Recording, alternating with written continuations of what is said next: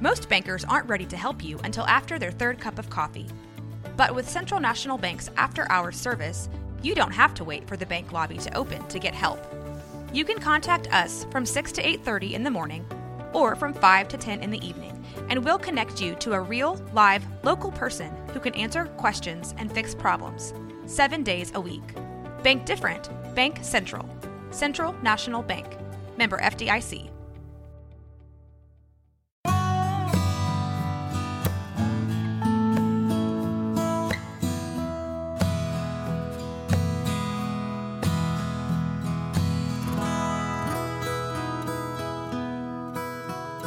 This is Central Texas Living with Ann Harder.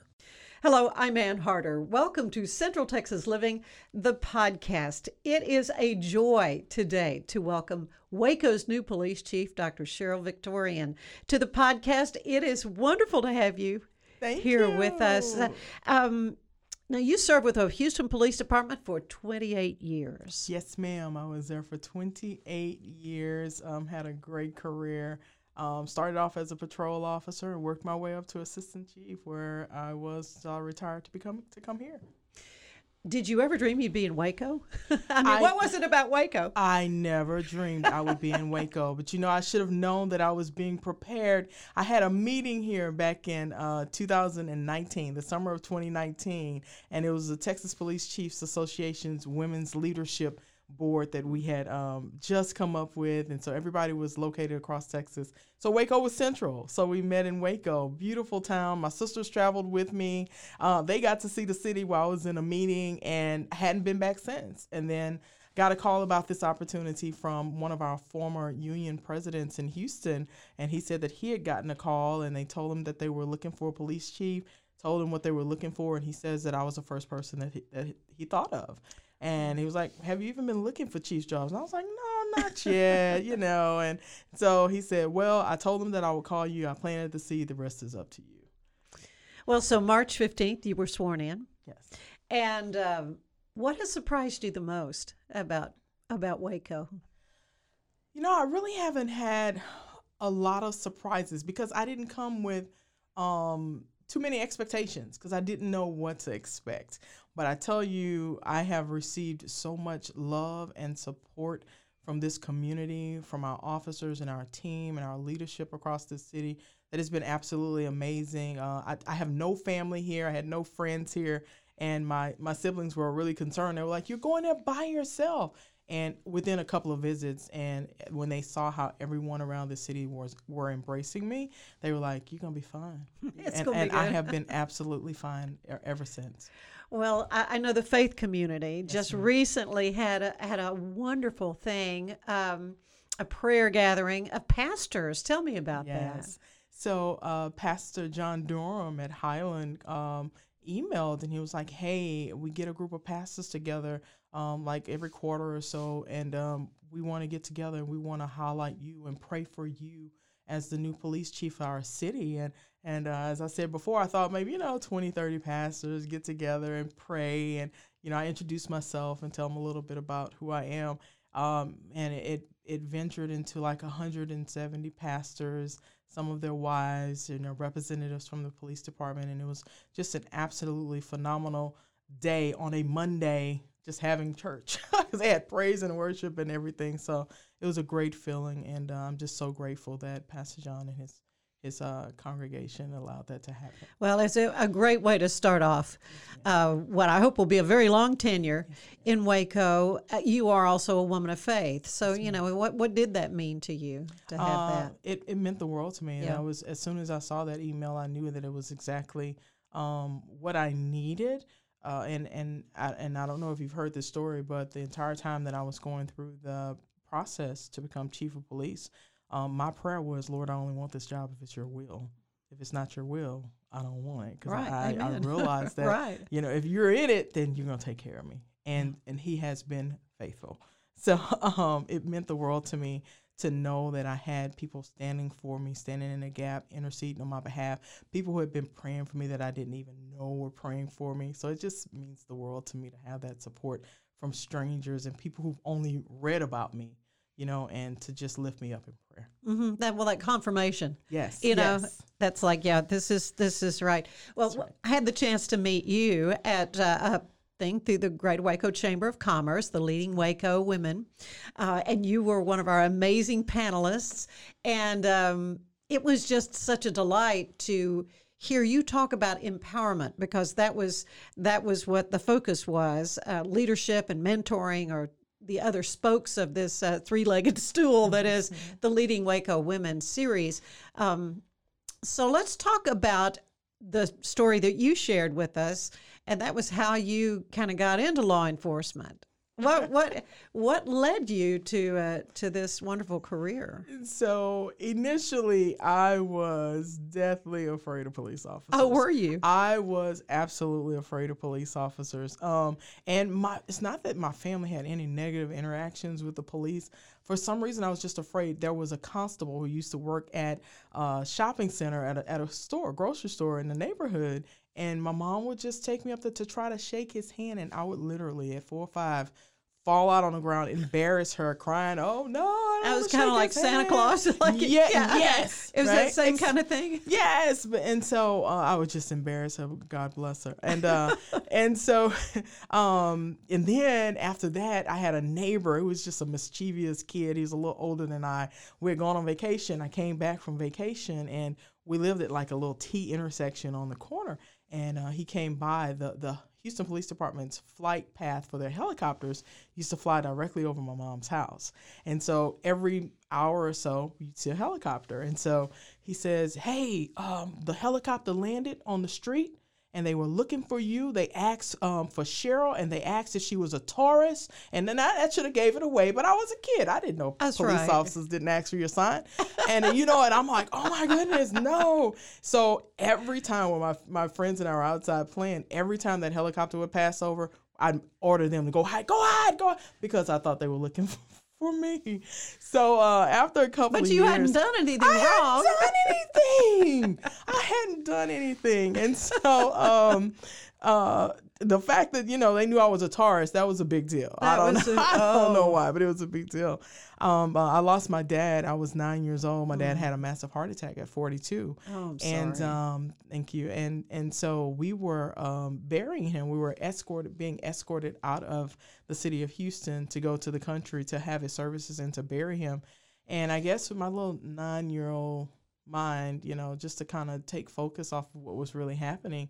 I, I honed in on the motorcycle officers, the escort officers, and the way that they, uh, you know, showed compassion to my family and I as we exited out of the building, and then the amount of respect that they got from the community as they led us outside of, you know, the city limits and pe- people pulling over and just, and I just focused on them, and I was like, you know, those are those are good guys, and um, you know, through the years, I my, my mind started changing about policing, and then all of a sudden, Miami Vice uh, came on.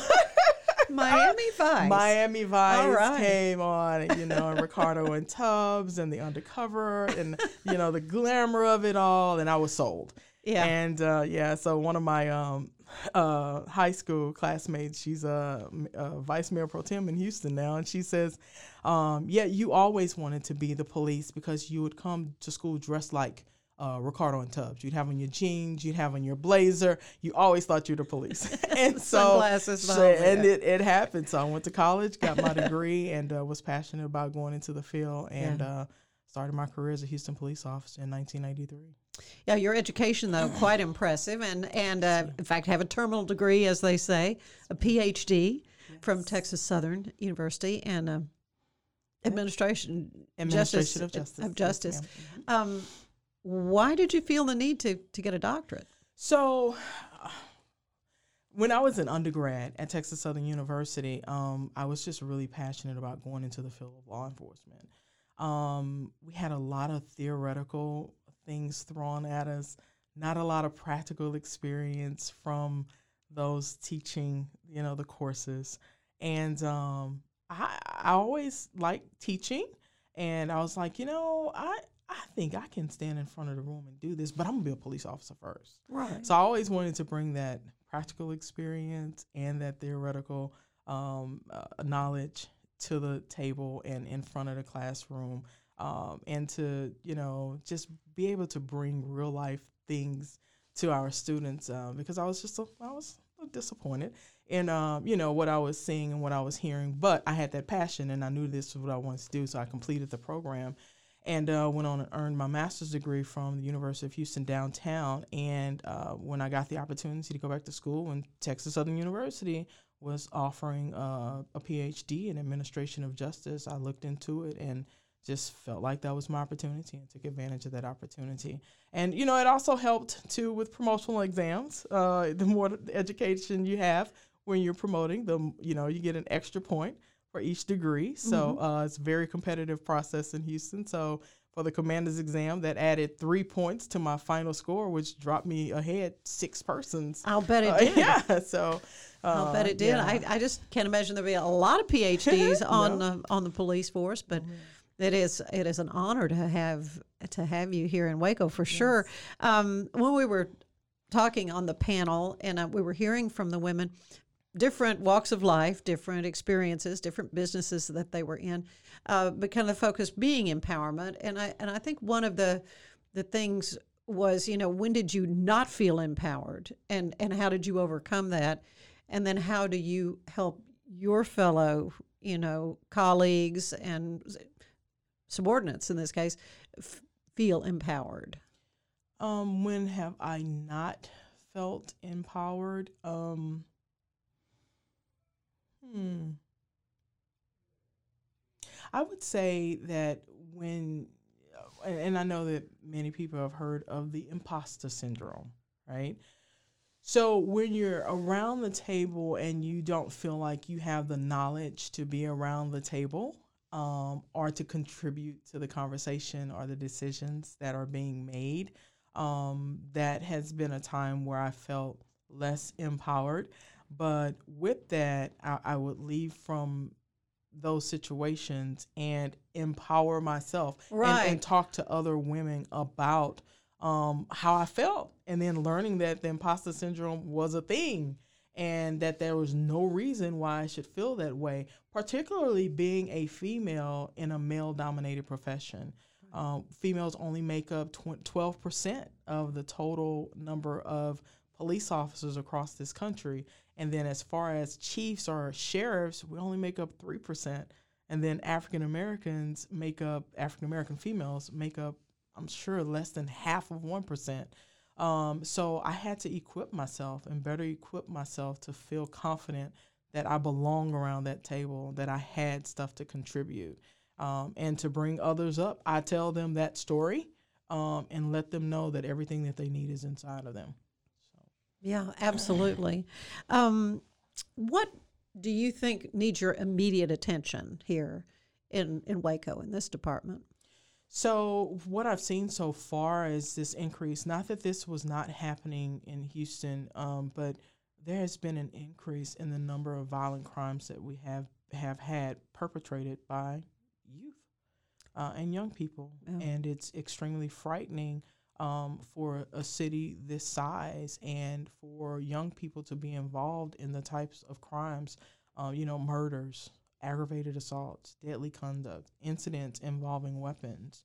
So um, that is one of my primary focuses uh, right now. I, I, had a conversation yesterday um, with um, the director of GL Wiley and um, um, and he had his his staff on the phone and we were trying to come up let's let's brainstorm let's come up with some ideas on how we can best address this population and you know use some prevention and intervention strategies to reduce the number of incidents that we're having with our young people i guess we've all you know always been concerned about gangs gang issues um, as bad as you know they they've been or this is just random kids just more violent.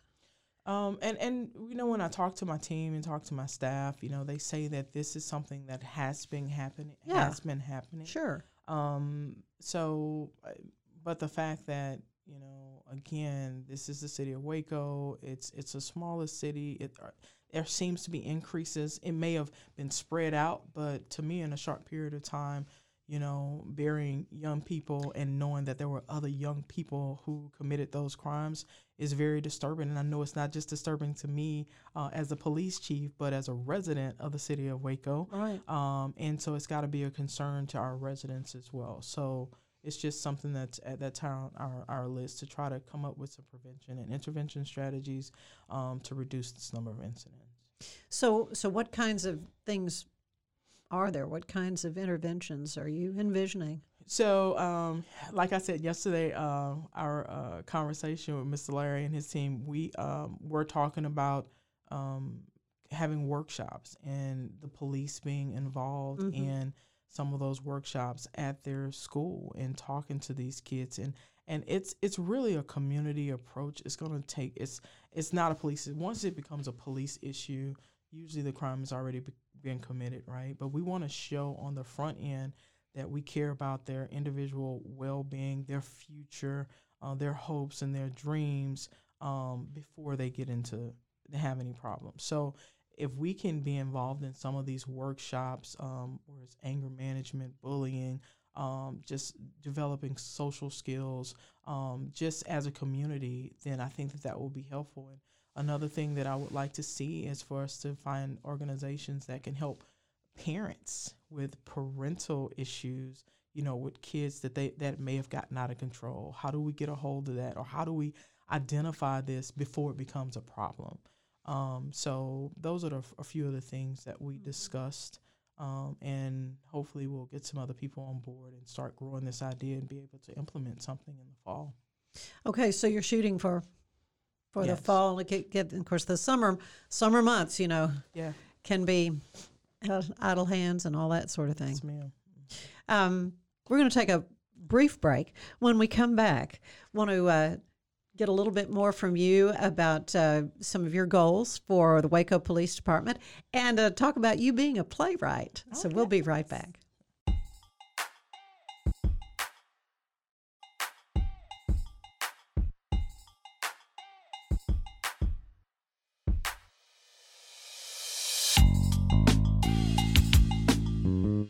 What's up, y'all? It's Jasmine with the New Black Collective. And what's up? It's Davey R from Change Waco. Don't forget to subscribe to Stories of the Streets, where we'll be here every other week bringing you expert stories and also stories from local Wacoans. Stories of the Streets in association with the New Black Collective, Change Waco, and Rogue Media. Tell your friends, tell your family, shout it to the streets, tune in as much as y'all can.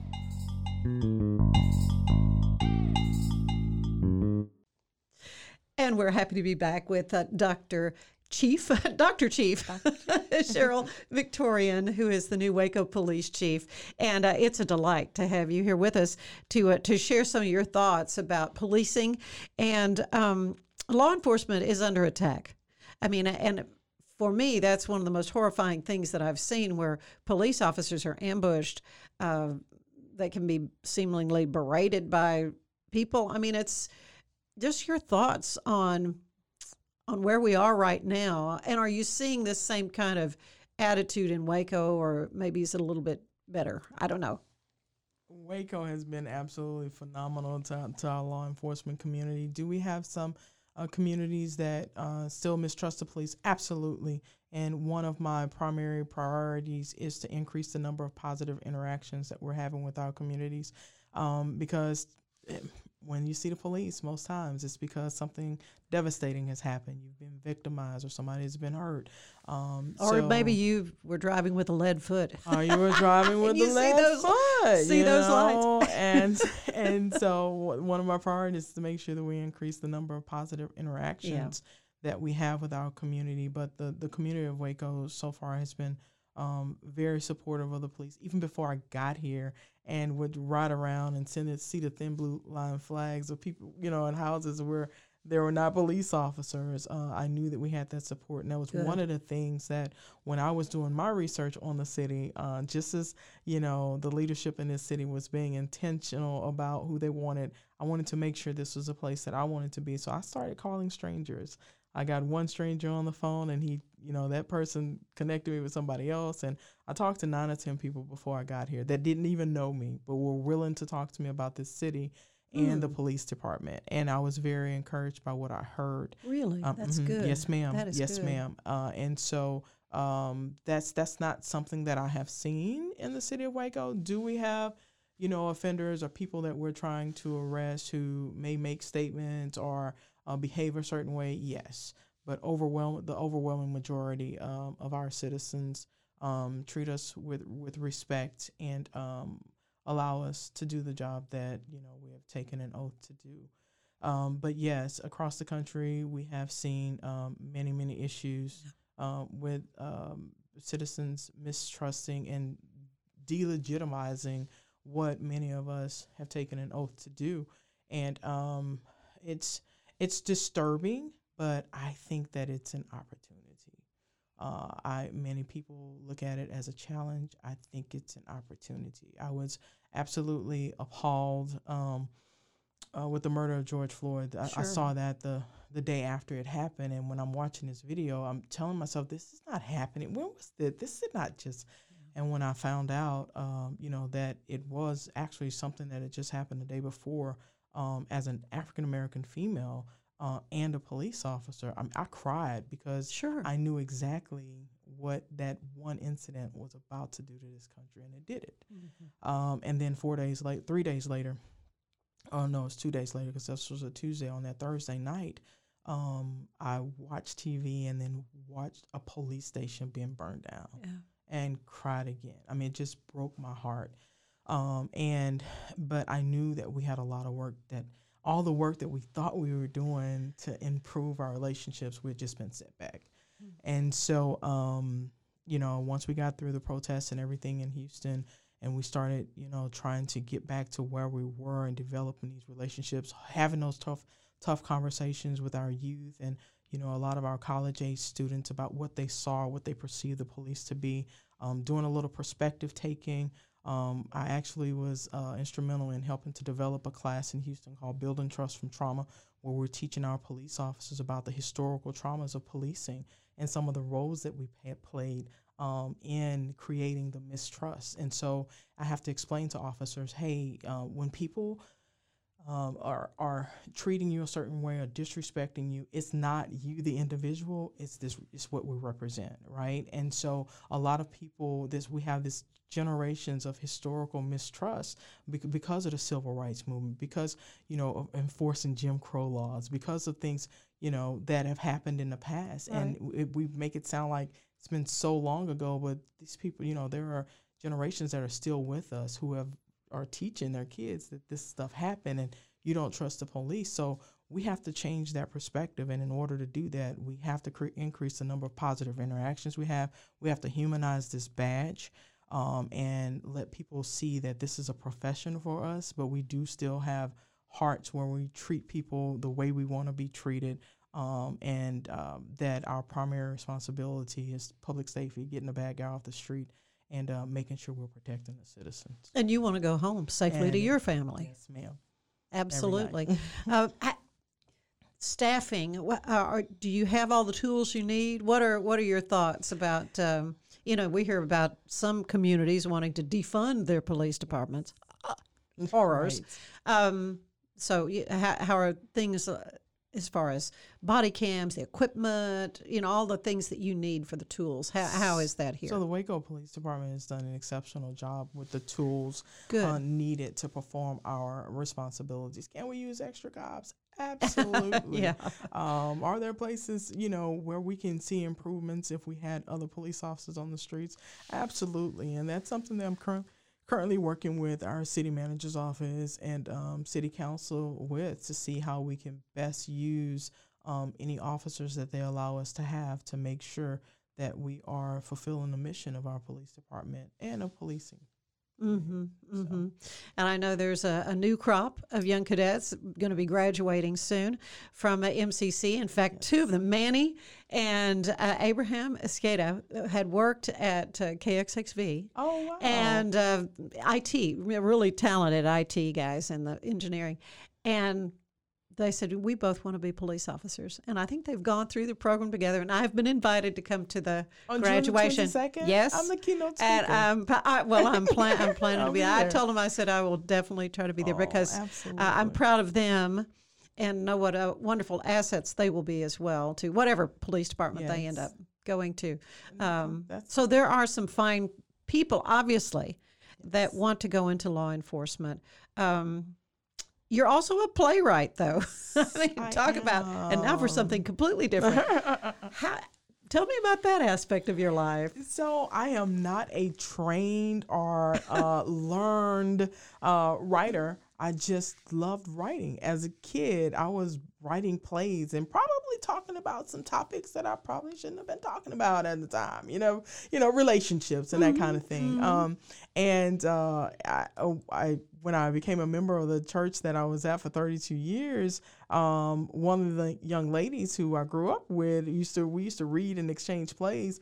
Um, told the pastor's wife that hey, you know Cheryl writes plays because they were looking to do a Christmas play. Sure, and yeah. So she handed me a play and she was like, hey, write this and make it make it fit our community, our church. I was like, okay, the pressure's on, and, and I did. And from that point forward, Christmas, Easter, um, any kind of skits we need, any Oh, women's neat. ministry plays, uh, I was I was the one that they went to to write the plays, and so I had the opportunity to write a play based on the series, the Left Behind series called Left Oh. Back. Yeah. Oh. And um, so we put out a um, audition notice throughout the city of Houston. We had so many young people show up, audition for the play. Um, we had people volunteering. It's a couple of dance scenes. Some professional dancers came and choreographed the scenes. And um, we put that play on at the Wortham Theater and down the Wortham Theater in downtown Houston over Oh. the course of two days. It was absolutely phenomenal.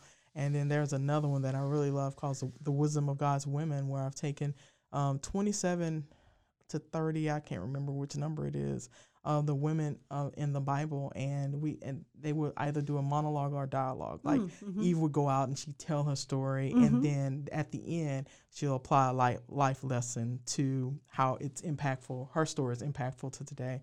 And then naomi and ruth did a dialogue telling their story and then at the end of course they would do a life lesson. So uh, i did that what it's about 20 I know it's there are at least 27 that I've done. And, Wow. uh, yes, ma'am. And so What I'm- a I'm great way to looking kind of bring scriptures to life. Yes, You know, and it has and it has you know, it, more impact because then folks can really identify with, with those characters that they they see acted out. That's that is amazing. So, That's just wonderful. Looking forward to getting back to writing and spending some time and maybe doing one about the men of the Bible. So Mhm. Very, very good. yes. Well, I like to end these visits with a questionnaire. It's similar to the one the late great James Lipton would use on Inside the Actor's Studio.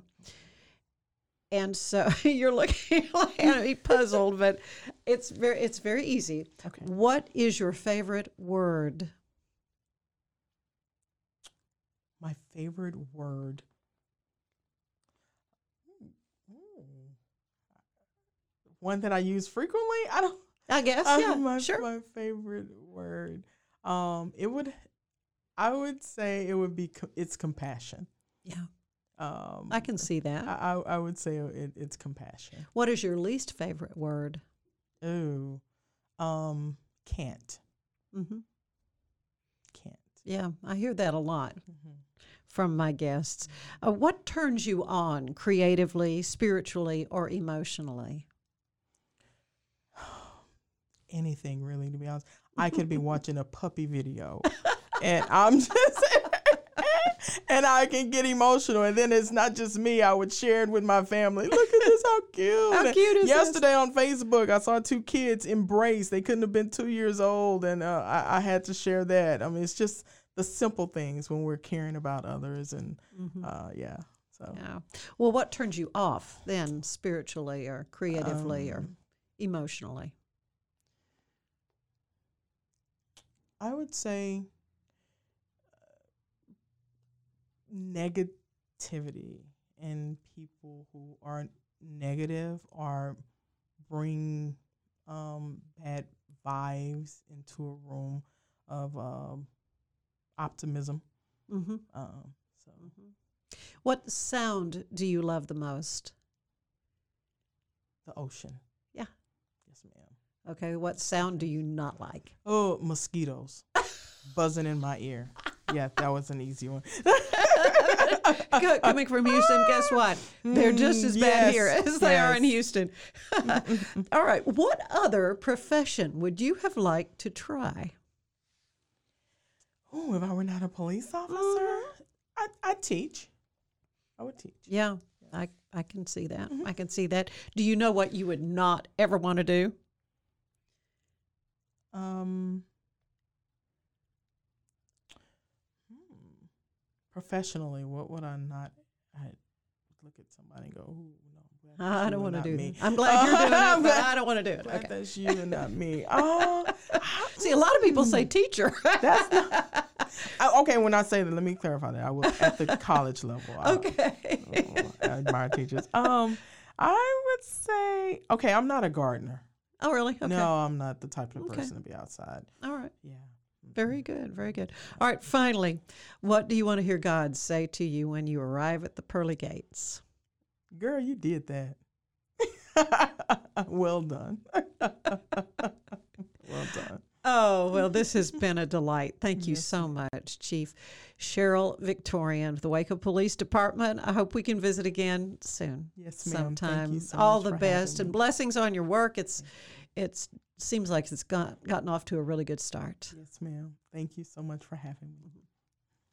Central Texas Living is part of the Rogue Media Network family. Be sure to check out their other shows at roguemedianetwork.com. Please rate us five stars on iTunes and anywhere else you get your podcasts. Join us again soon for more Central Texas Living, the podcast. This has been a Rogue Media podcast.